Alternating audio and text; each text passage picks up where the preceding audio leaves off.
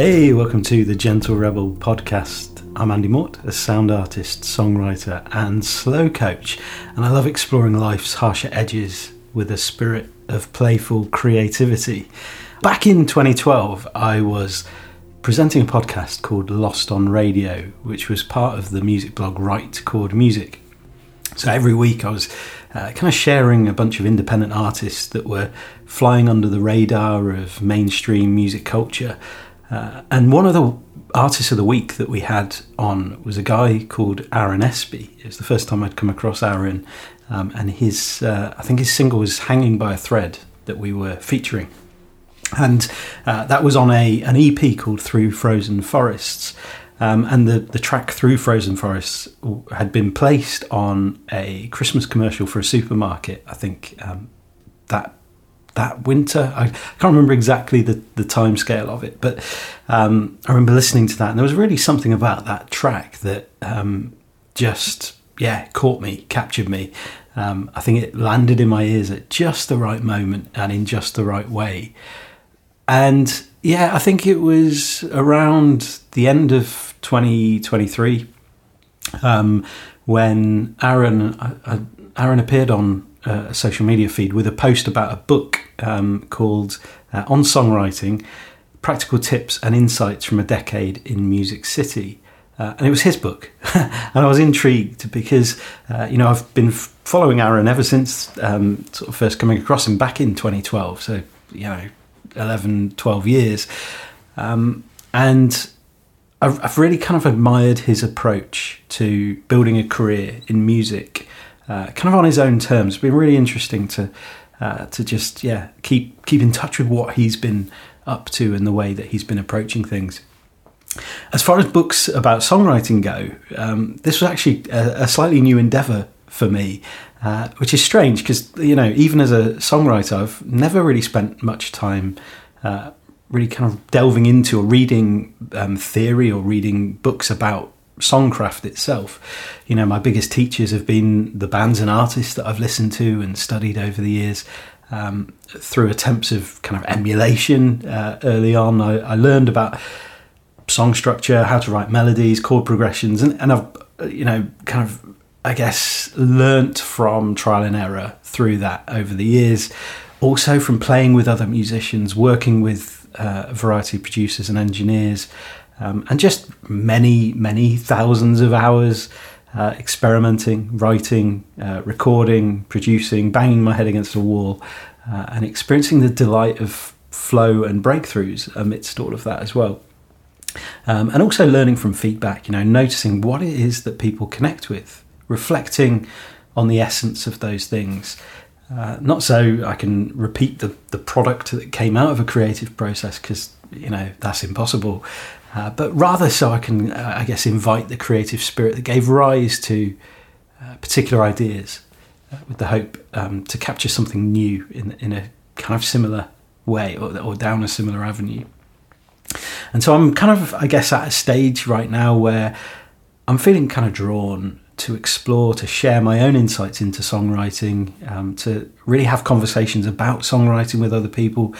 I really want to collaborate, uh, to coach, to play with um, you know music beyond the way that I uh, have traditionally used it, I suppose, as a form of um, creative and artistic expression. You know, not to stop doing that stuff, but to I guess expand certain horizons. Uh, and open myself up a bit um, over the coming um, months, really. Uh, you know, songwriting's always been such a, an intuitive process for me uh, that I have, um, you know, I've I guess traditionally found it challenging to articulate like what goes on within that process. Um, it's very mysterious in many ways. Um, and it's a, it's also a craft that I, find very humbling. You know, you think you know something, and then you have an experience that reminds you that no, you really don't. like, or at least that there is always something surprising waiting uh, to to I guess like turn the like your certainties and expectations, turn them 180 degrees, uh, and say, you know, what you thought was the the way of like the the truth about this is, yeah, it might be that, but it's also this. Um, and so, yeah, I'm kind of excited to to have more conversations like uh, this conversation that I'm sharing in, in today's episode um, around songwriting around, and, and kind of applying that to creativity more generally, um, you know, bringing it into how I see uh, creativity as, as really running through our lives, whether we're thinking about like a, a, a proper craft, an art, an artistic expression, or we're just thinking about, you know, bringing a creative spirit to the everyday. Um, and yeah, I've, I've begun working with, with songwriters who uh, who want to maybe pivot a little bit um, or expand what they're doing. Uh, also, those who haven't ever written a song but want to explore writing. Um, and so Aaron's book has really reinforced my passion for this and sort of given me some uh, practical footholds into, um, uh, I guess, yeah, sort of su- supporting, thinking about, you know, like what this looks like in uh, in in practice.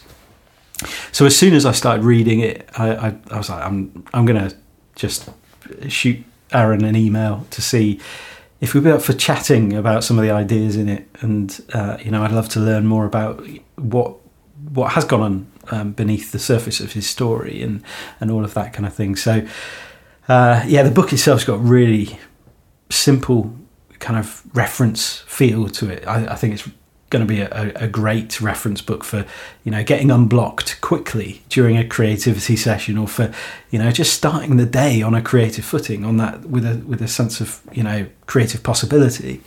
Uh, i think it's it's got a, a, real accessibility to it. It's relatable uh, very easy to read. Short chapters just like little nuggets of, of great stuff. So uh, I would say it's ideal if you if you want to return to the simplicity of a creative process and uh, get back to the to the real beating heart of it all. Um, I spoke with Aaron while I was uh, in Lapland in northern Finland in January. Um, and I'd actually been on a walk through the frozen forests a day or two earlier, and I, I took the EP with me in my ears, which was just it was a delightful experience. And if you're watching the video version of this, then you'll see some of the scenes that uh, accompanied um, me, uh, accompanied the soundtrack. Um, as yeah, I'll, I'll, kind of weave them into uh, around the, the conversation, and and also the, all the music you're going to hear uh, in this episode is is Aaron's music as well. He's given me permission to use it, so uh, I hope you enjoy that, and I hope you enjoy the conversation as well. I'm sure it's like a lot of a lot of songwriters and musicians start where a uh, you know a family member has a guitar, and for me it was my grandpa Omer, and he, we went. My dad and I drove over to his house one day. So I asked my dad, "Do you think Grandpa would teach me some chords on his guitar?" And he said, "Oh, I, I bet he would." So we drove over and my grandpa sketched out um, G, C, D, and E minor, I think. Mm-hmm. Um, and then he showed me, you know, how, how where to put my hands, what, and then he uh, gave me his guitar, put it in the case, and le- lent it to me for probably a year until I bought my own. But um, it's I, didn't have anything else to do besides play guitar, and I um I started to really I I was only allowed to listen to Christian music growing up, and Christian music for the for the longest time was like Sandi Patty and Amy Grant and Michael W. Smith. But then in the late in the mid '90s, um, they had kind of like a surge with Jars of Clay. Um, I don't know if some of these bands you know or have heard of, but it it it meant the there's all of a sudden this wave of music that was really pretty cool. it yeah. wasn't wasn't wasn't just Sandi Patty. and my parents were youth leaders, so they would get in the mail these boxes of of of CDs um, with little like like um, Bible studies around the music, and I would just take the CDs and and then um, go down to the basement with my guitar and try to learn the songs and um, so that's that's how it started and and I, I mean lots of alone time no friends and and uh, and just spending time learning and and and singing. The other thing that happened, which was significant for me, and maybe um, UK culture can resonate with this, but we didn't talk a lot growing up. Like nobody, you you don't really compliment each other on pretty much mm. anything. You just like so nobody told me.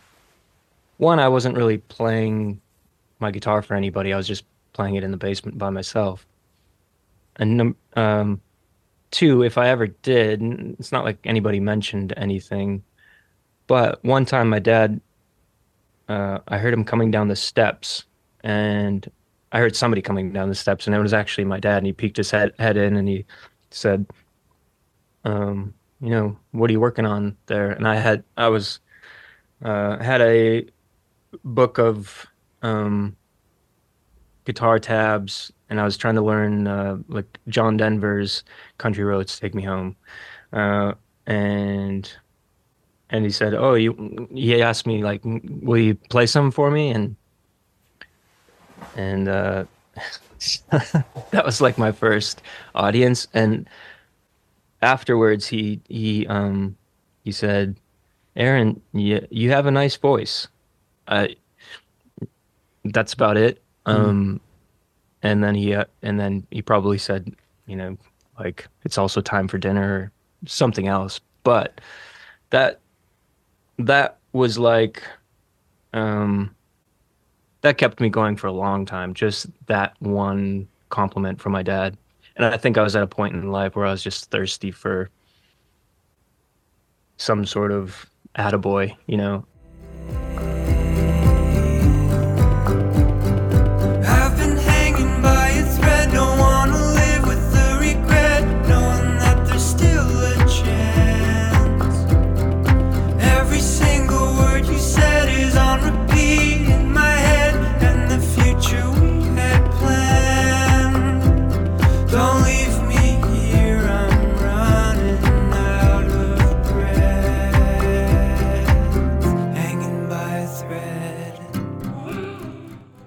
So, one of the things I'm really interested in is people who identify something that matters to them and uh, figure out how to explore the possibilities of approaching it in uh, maybe slightly unorthodox ways that that work for them. Um, and Aaron is one of those people. You know, doesn't have a, a huge social media presence. Like he's never really sort of been everywhere when it comes to that sort of stuff. Um, he realised early on that he didn't want to tour, that, that playing out live a lot was not great for him. Um, and yet he's got like a million people listening to his music on Spotify each month. So he's he's figured out ways to carve a career that works uh, with him and for him, um, and that he can uh, you know work with like in through through his own sort of uh, needs and desires. Uh, you know, I speak to so many people who believe that to succeed in the fields that they're passionate about, they need to do what everybody else appears to be doing, or they need to do it in a certain way, and and that you might end up kind of feeling that sense of burnout, that that sense of overwhelm, because it's like I, I just cannot sustain this. I cannot do this myself. So. Uh, I really like finding people who just show these slightly gently rebellious, unorthodox ways of approaching things in in ways that work for them, so that we can kind of use that in our own lives. You know, one of my favourite things to do as a coach is to explore uh, the plethora of alternative options um, and to to just open ourselves up to like how, how can we make things work that actually feel good and sustainable to us. And often there are a lot more options available than first appear. Uh, and so just bringing that sense of like uh, allowing more possibilities to occur uh, through sort of really uh, creative brainstorming and, and thinking. Um, yeah, it's one of my favorite things to do. Anyway, back to the, the interview. Um, kind of midway through, I I realized something about myself. One, I didn't I didn't know I was having panic attacks um, because I didn't I didn't have language for it, and I didn't mental health wasn't as uh, talked about then.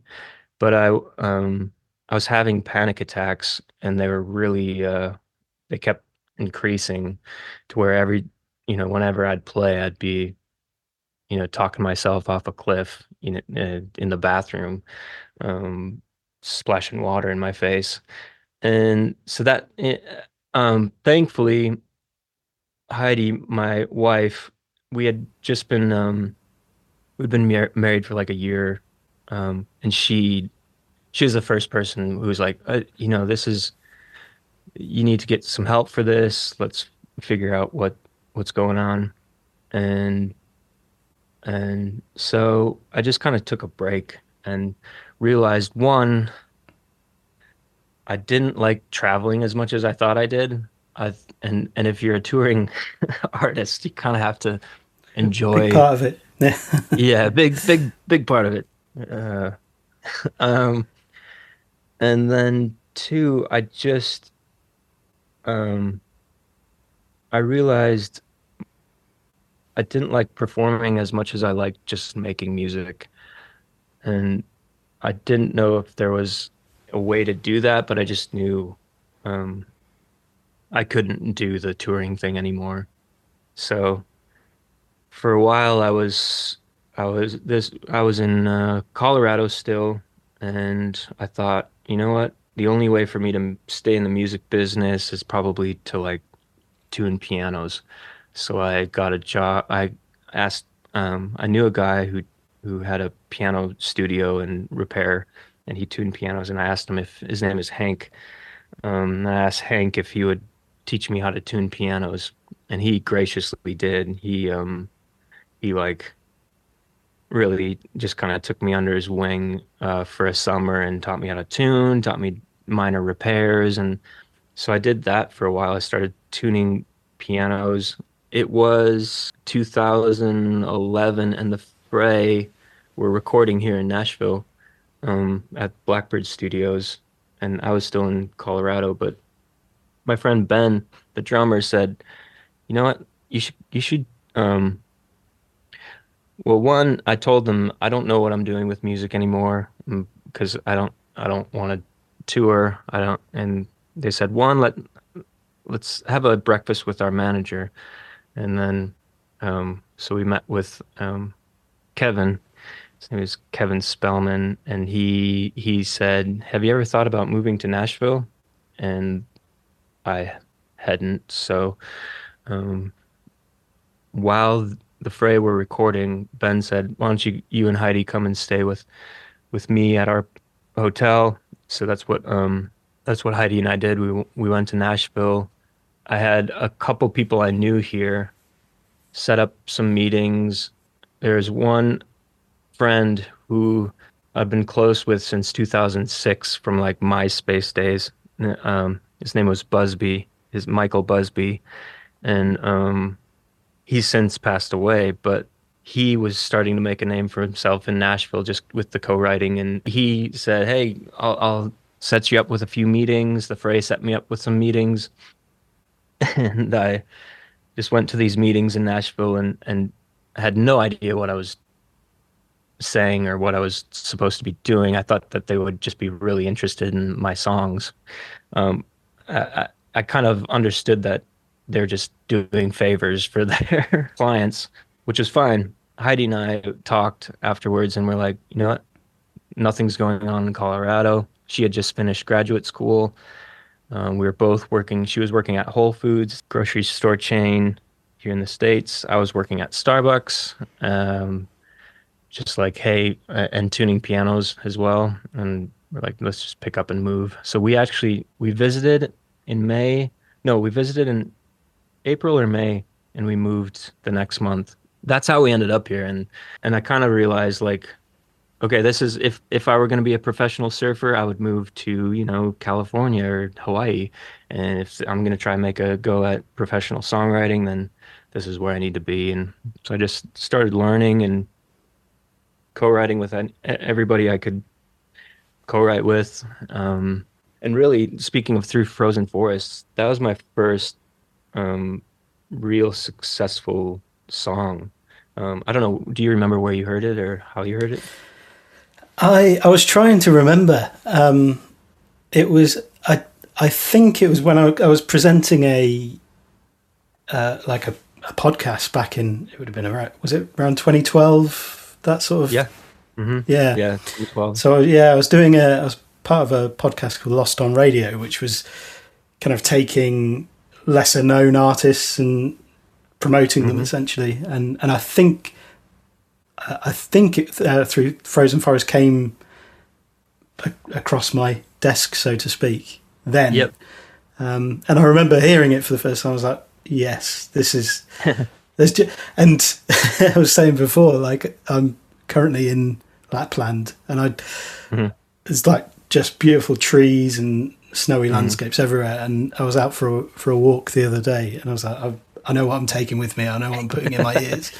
and so I put that EP on, mm. and it was, it just, it matched perfectly. And I've always thought, you know, there's a, I don't, and I don't know whether it's a an intentional thing that you are able to manipulate uh, deliberately, or whether it's just part of the the sound that came f- from that song itself. But it it has a really wintry vibe to it beyond the lyrics, like the music, mm. the production, mm. everything. Mm just fits like it all sits so perfectly together. So yeah, I've, I've thank you. That's always been the yeah. I've always had a real soft spot for that track. Um, yeah, yeah, thanks. Um, my UK audience um, grew from that song because I think it. Um, well, Sainsbury's, which is not a grocery chain here, but it is, and you know, it's I think a pretty big chain. I, it yeah, sounds huge, yeah. me. I've never been to one, and I don't it sounds um because it's not just at a grocery store, right? It's like it got um like you can buy sweatshirts or yeah, it's everything. It's a big yeah. Okay. Um, yeah. But they they licensed that song in 2012 for a um, Christmas campaign they're doing, and that's ah, yes, and they um that was that was my first introduction to um, licensing. And mm-hmm. um, uh, but it was it was you know I didn't have it wasn't me. Something you learn quickly here in Nashville or LA if that's where you're based is that a lot of times things are cart before horse meaning I used I used to think a band records some music that they have they have been writing their entire lives and then um, serendipitously it ends up on a TV show and I, I thought it was sequential like and right. I think some once in a while it is but um, here it's it's it's more like you've the opportunities are presented and then you have a bunch of people trying to write for those opportunities. And um and that's where publishing deals and record deals start to um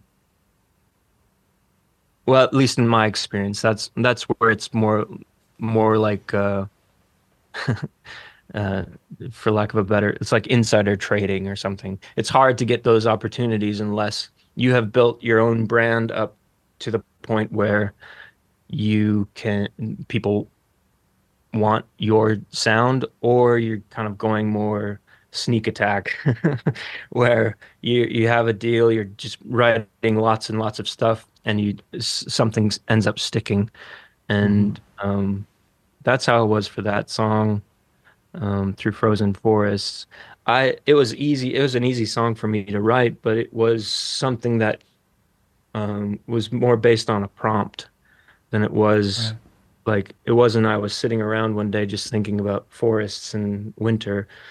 It was it was probably even uh, in the summertime. I don't even know. I can't remember, but I remember that uh, I grew up in northern Minnesota uh, that that scene, winter, is no stranger to me. Um, and back to what you said about whether or not I control how the feeling, you know, to some extent, you're yeah, I I don't. It's just sort of a vibe I naturally have, and I didn't know that I had it until people kind of help label it for you. Mm-hmm. But part of it's my voice, um, but then instrumentation too. It's it can um, you know there's choices being made that that are more appropriate than other you know acoustic guitars and uh, mandolins and and uh, just like um, more soaring vocals than than choppy vocals, stuff like that. You know. Yeah. Um, Sort so of twinkly, twinkly top end ice Yeah. vibes. yeah, yes, the e- EQing was yeah more uh, working with high end. The yeah, we we don't have to get in the weeds of EQ, but um, and then I, I mean that was 2000. So that was 2012. My my first, you know, if we're gonna go full circle to today, um, my niche here became m- more licensing for film and television. Um, but I was also writing for and with other artists. Um, that's just something it, you kind of you kind of have a few different irons in the fire, Uh, Mhm. and I guess that's like any musician trying to make a living. Um, and I, I I feel like I I'm just tending to the one that's um, hottest at the moment, and then and then and then going to the next one. Sometimes it's my own artistry. Sometimes it's um, writing for other people. Sometimes it's uh, I haven't had to tune pianos in a while, but you know it could it could range to that. When I wrote the book, when I started writing, it had been it was 2021, and it had been around 10 years, and and so uh, it just been a lot of years of just survival, like trying to you know figure it out. The the as we're all aware, there's no um, the hard thing about music and and part of the beauty of it is that you can't reverse engineer any success you've had. Mhm. So you have to not that not that I haven't tried.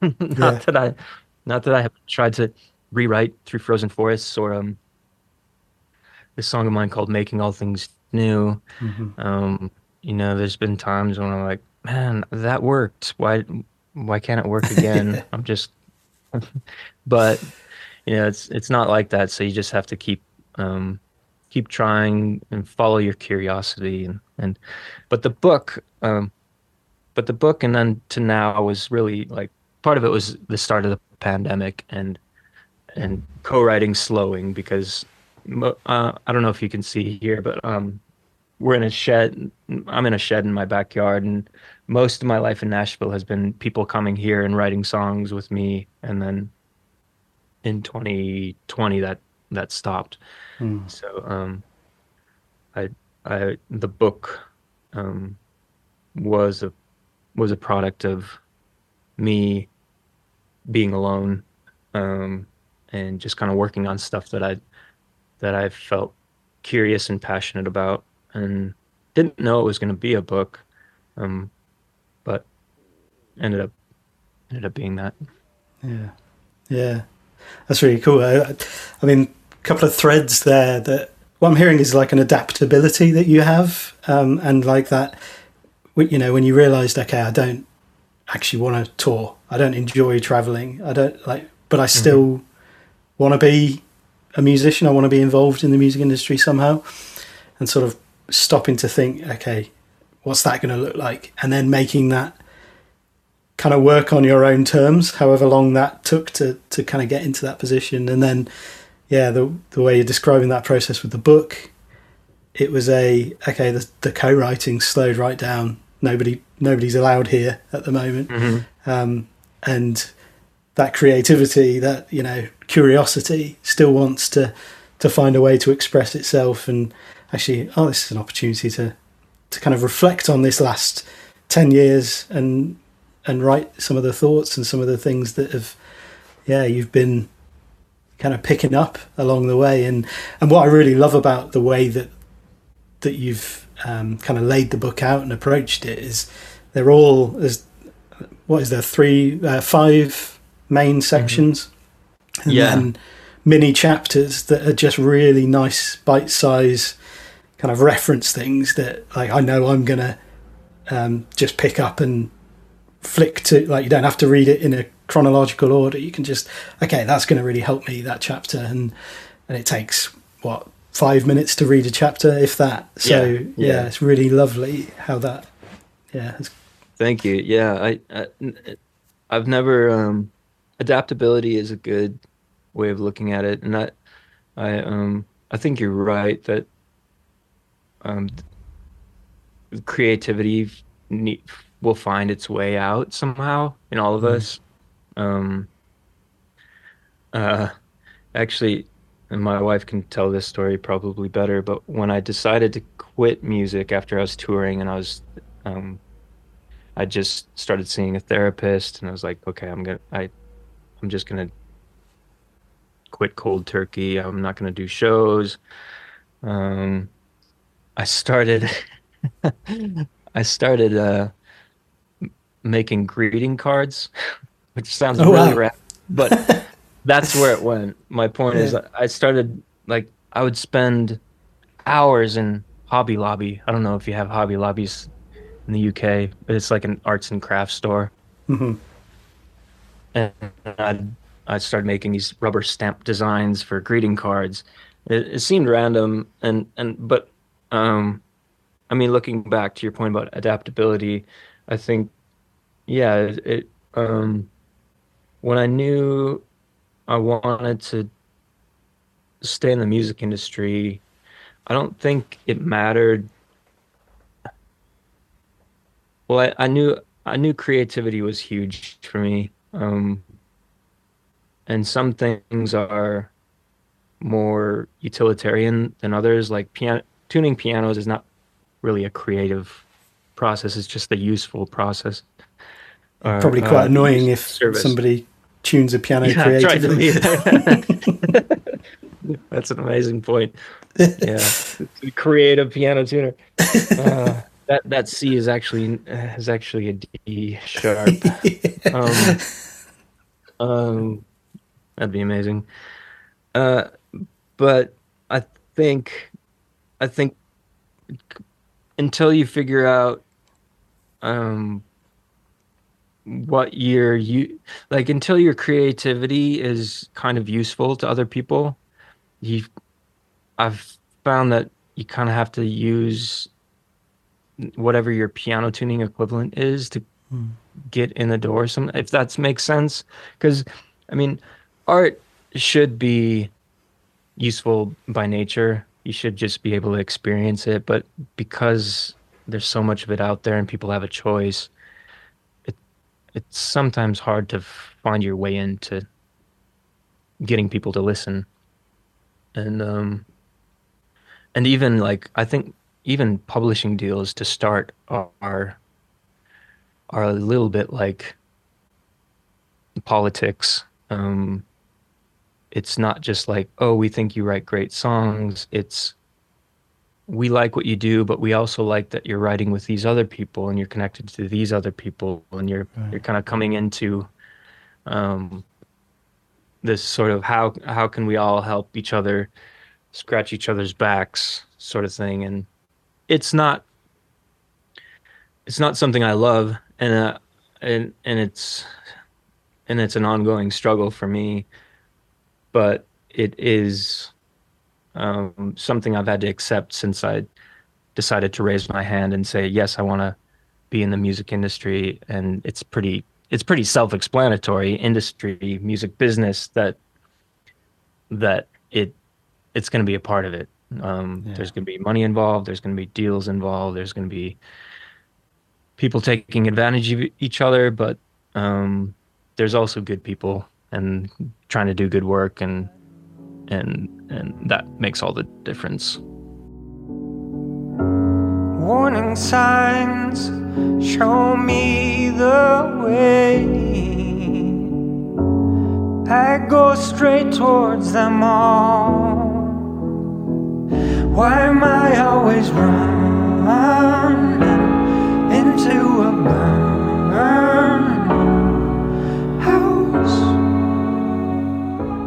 I really like how you how you talk about the two ways of writing a song. So you got the GPS method um, and the painting method. Um, yeah, what are they, and do you sort of gravitate towards one or the other? Uh, yeah, good question. Um, so the GPS method is just like reverse engineering. It's more like problem solving. So um, it's based around a hook, and a hook can be anything from a line in your notes app that you overheard somebody saying. It could be a guitar riff. It could be um, any number of things, but you know that that's I call it the GPS method because you you have an an address like a destination, um, but you just don't know how to get there. So when when you when you're writing a song using um, this method, you're you're you know where you're ending up, but it's like if um, somebody sent you a text, um, you have to figure out the rest of it. So you you um, it's a completely different headspace because uh, you're it's it's more analytical. It and and it's easy to get um, heavy-handed with craft and try to be too clever. But it's it's it's a lot of how country songs are written. Um, actually uh, i'd say most country songs are written using this method where you have a title or you have a a lyric and it and it really land even the title it could be the title of the song too. Oftentimes it is. Um, so just think, um, yeah, for your listeners, uh, GPS reverse engineering. You know where you're going, you just don't know how to get there. Um, uh, I guess I could let me. Um, an example I give in the book is uh, I had this line in my notes app called things I've never seen. Hmm. And it just, you know, when I wrote it down, I can't even remember the context, but it just jumped out at me. And then I didn't know if it was going to be a serious song or um, about places I've, I hadn't been to or or what. And then I ended up um, making it a silly like children's song. Um, so if my address is things I've never seen, um, how I set it up was a cow running in the pasture, the mailman in regular clothes, a secret getting past my mother, my father touching his toes. They're more alike than different, at least they are to me. These are just a few things I've never seen. So it's it's all that's an example of you know where you're going, but you you kind of reverse engineer to figuring out how to get there, which mm, is hmm. far different. Just that sort of hook, yeah, the hook, the hook that you've is, noticed, and it's like uh, there, there's something I want to, yeah, yes. play with there and get to. Yeah, yeah. Uh, painting is more of an emotional process, more of a. Uh, um, you don't necessarily have a hook; you just have a feeling. Um, it's I call it painting because, um, you know, I, when I think of an abstract painter, I think of them, you know, doing a brushstroke here, brushstroke there. They don't really know what they're making until it's they're sort of halfway through, and then they see it. And that's, I think, growing up, that's how I wrote songs. Just you know, feeling something, being inspired, and sitting down with your guitar and having a few lines here and there, but not knowing where you're going. Um, and then and then suddenly you have a song, and it's only after you reflect on it that you know what it's about, and then it very very different than um, reverse engineering, where you where you have a clear idea of where you're going. It, painting is more like it's more about the experience of writing. It's it's more enjoyable to me um, because it's a dis- it's it's a process of discovery.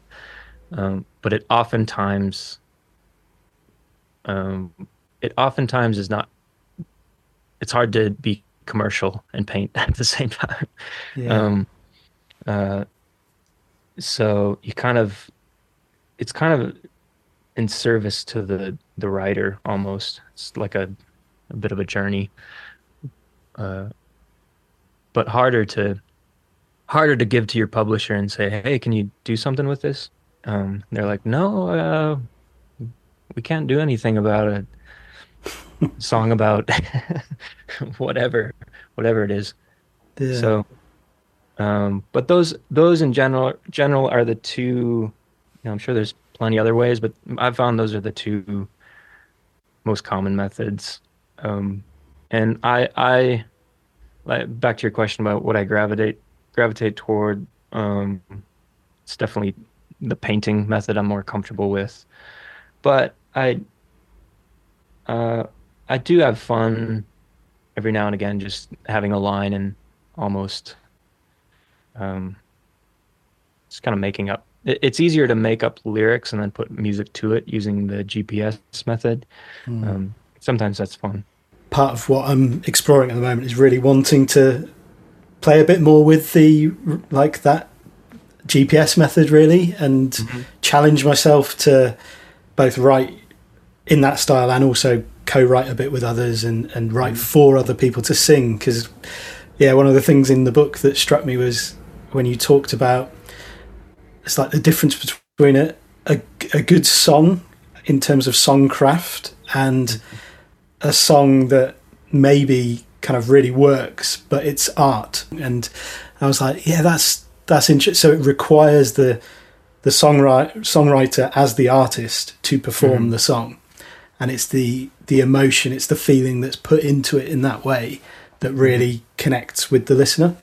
And Yes. it might not. If somebody else was to perform the song, it might be like, what is this? What's going on here?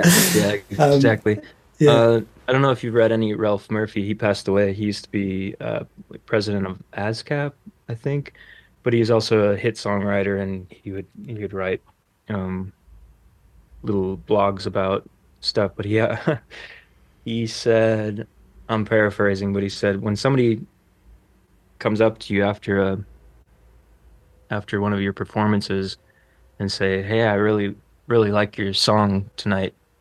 What they mean is that one they had a good time tonight. The food was good. The atmosphere.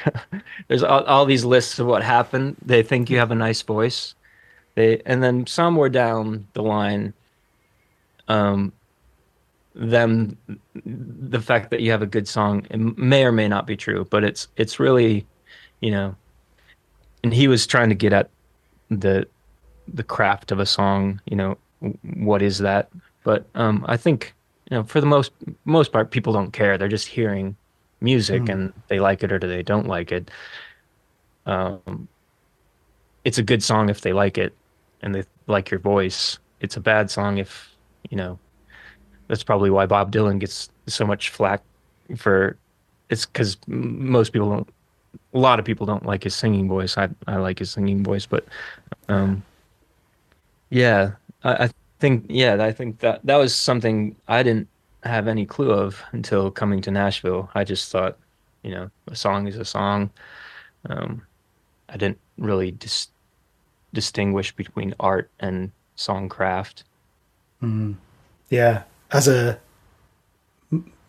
both self-taught through listening to music and also through um, you know being in bands working having conversations with other songwriters that kind of thing. Is kind of that's that's where the the learning has happened for me. Um, but seeing yeah seeing these kind of thoughts articulated um, and those these ideas articulated in the way that they are in the book is like okay it's really either putting into words something I've kind of known, but not known that I've known, um, or just like giving a little, oh yeah, flicking on the, the light bulb of that's true, and that was a that was a very much a, a light bulb thing um, for me. cool Yeah, Thanks. Yeah, yeah. I think um, that's part part of the.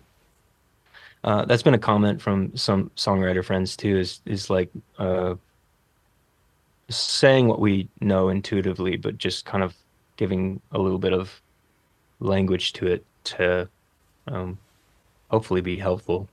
Yeah, definitely.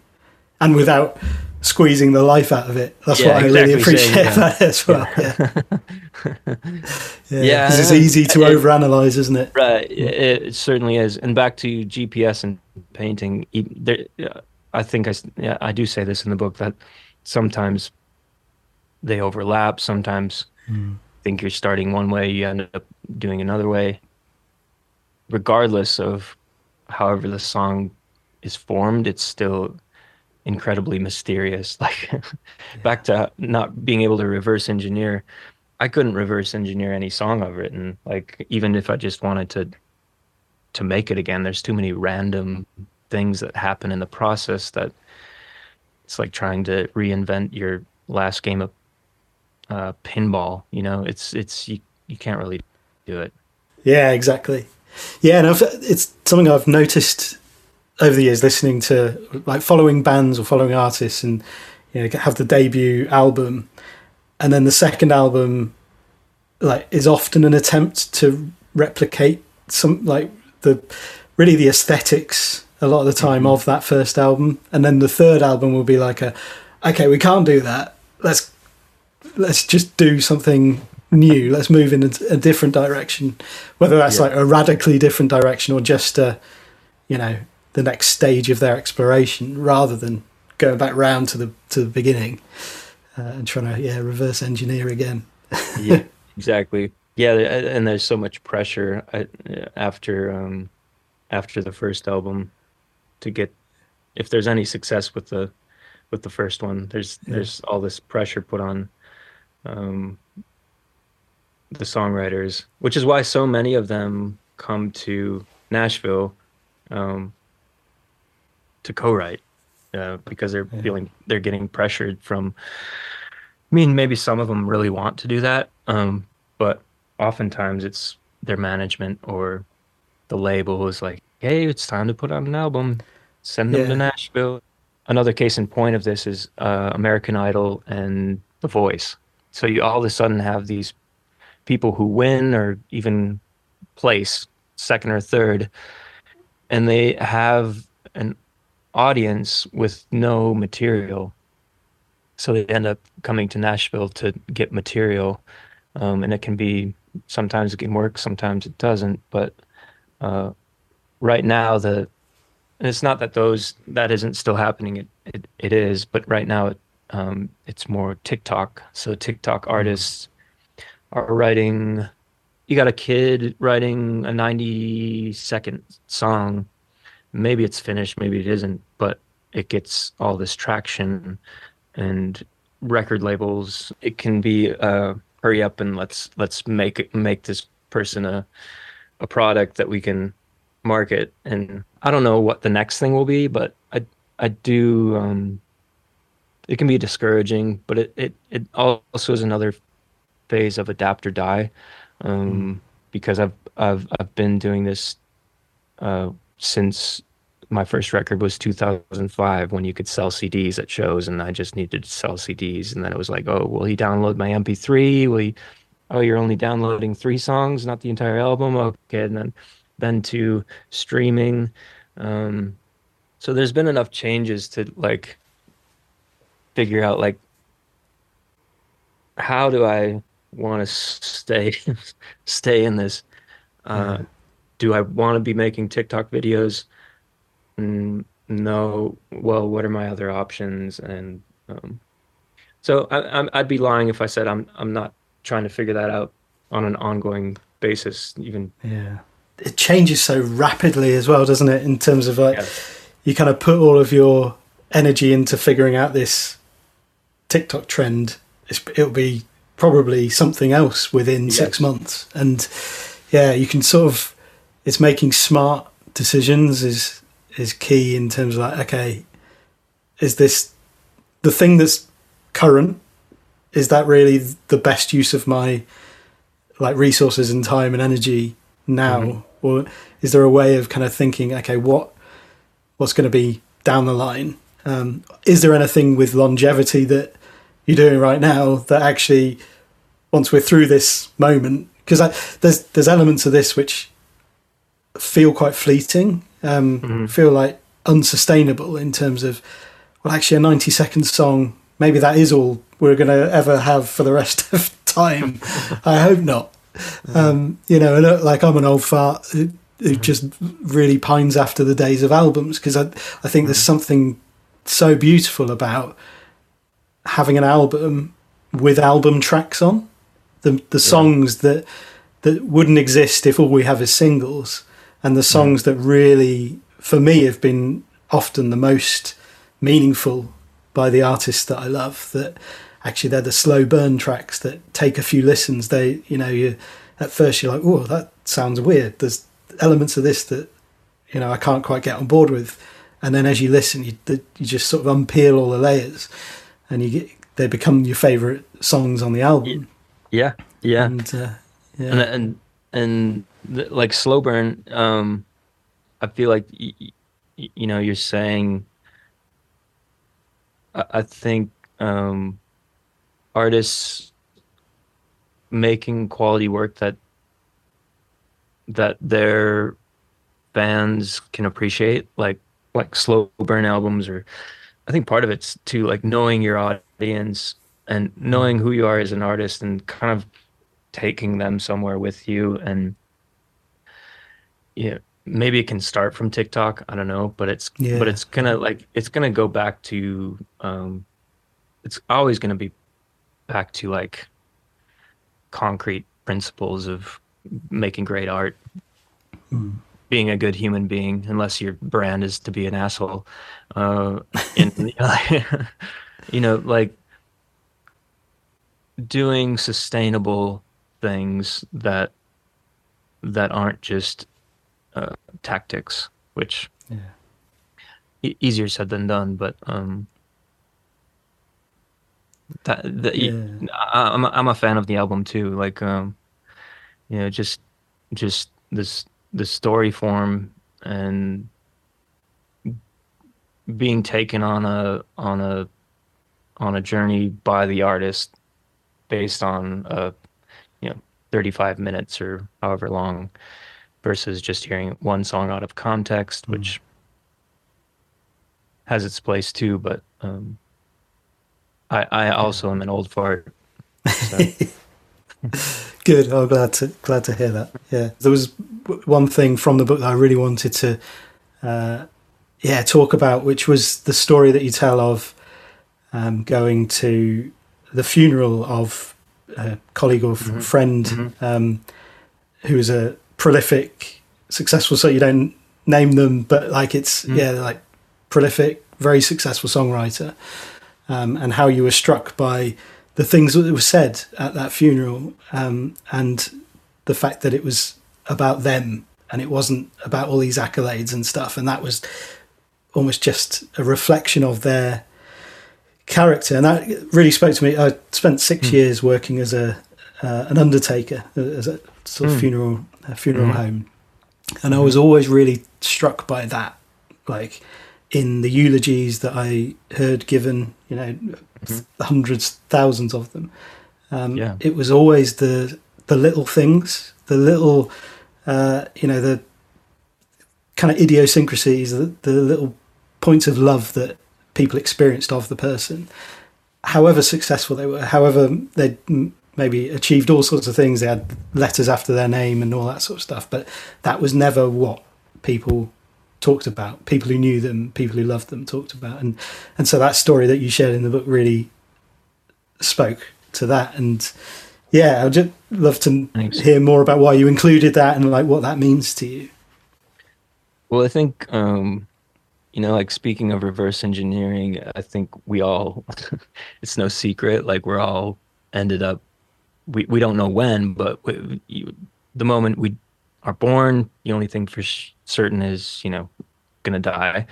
Um, if we're trying to, um, and I did this as a practice. This was after his funeral.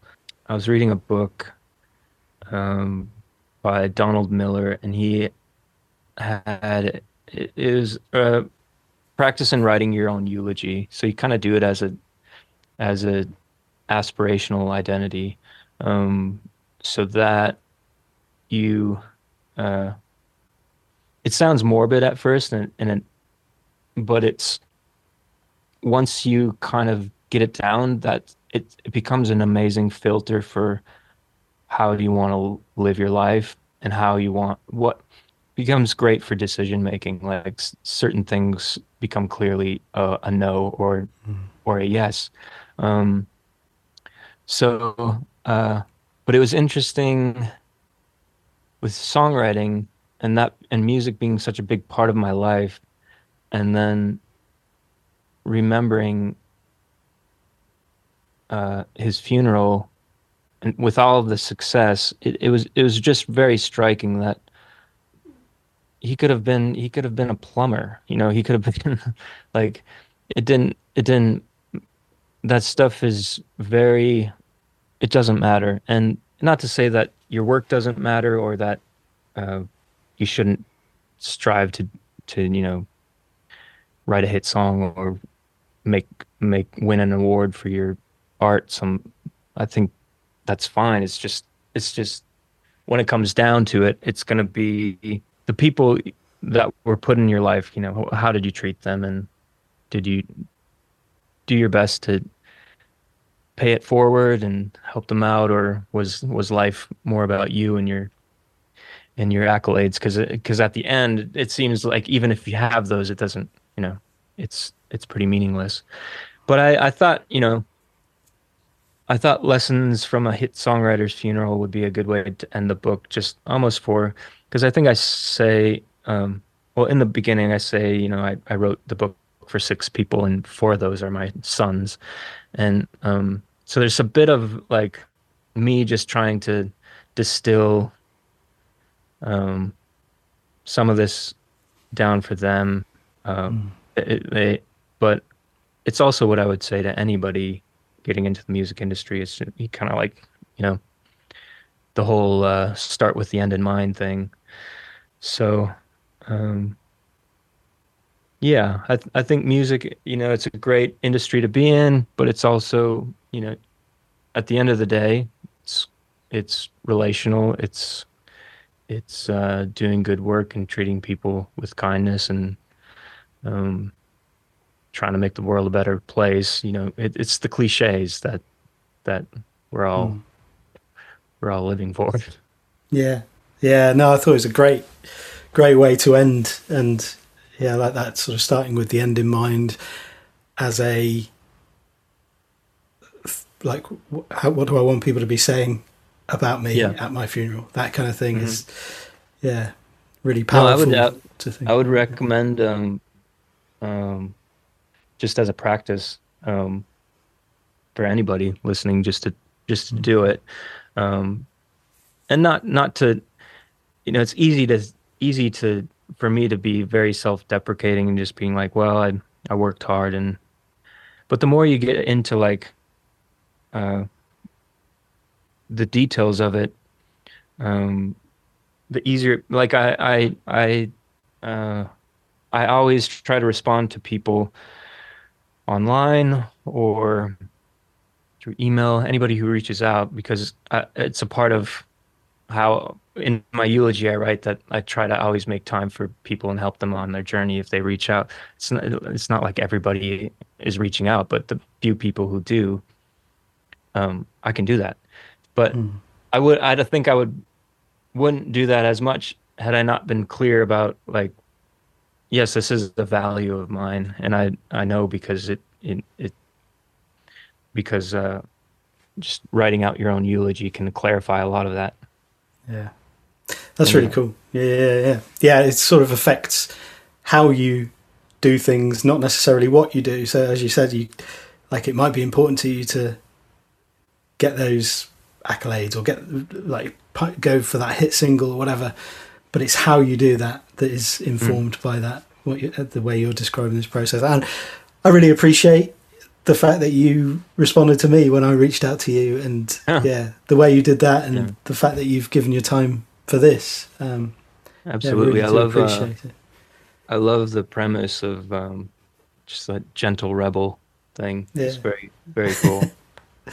yeah, Thanks I appreciate reaching out. Absolute pleasure. Yeah, and just before we finish, like anywhere you want to direct people, um, yeah, what's going on for you next? And probably start just go to my website aaronespe.com and then there's a I, I do a weekly newsletter um, but i'm also right now working on a um, I kind of have a heart for um, songwriters who are overwhelmed by uh, parenting and their day jobs and so i'm creating a course right now for, for like just a framework i use every day to to to write a little bit and get um, a lot of songs written over a short amount of time daily. Um, so I'm trying to. It's been something my audience has like expressed as a pain point, and I thought um, I can do this. So that's what I'm currently working on. Uh, I think it'll probably be a, either a digital course or a workshop, um, but just teaching a, a framework so that you know the goal is to uh, for parents, busy professionals to keep their creativity thriving. Um, and I know that's what that's like with with um, four boys myself. Yeah, I bet you do, yeah. so um, that's what I'm working on. But yeah, if people want to go, just aaronespe.com and and that'd be step one. Mm-hmm. Fantastic. Oh, Aaron. Thanks. Yeah, thank you so much, man. It's been so great Really appreciate yeah. it. Yeah, uh, absolutely. Great to meet you. Thanks, Andy. Right. Cheers, Aaron. See ya. See you soon. Sunshine, warm and golden morning, making all things new.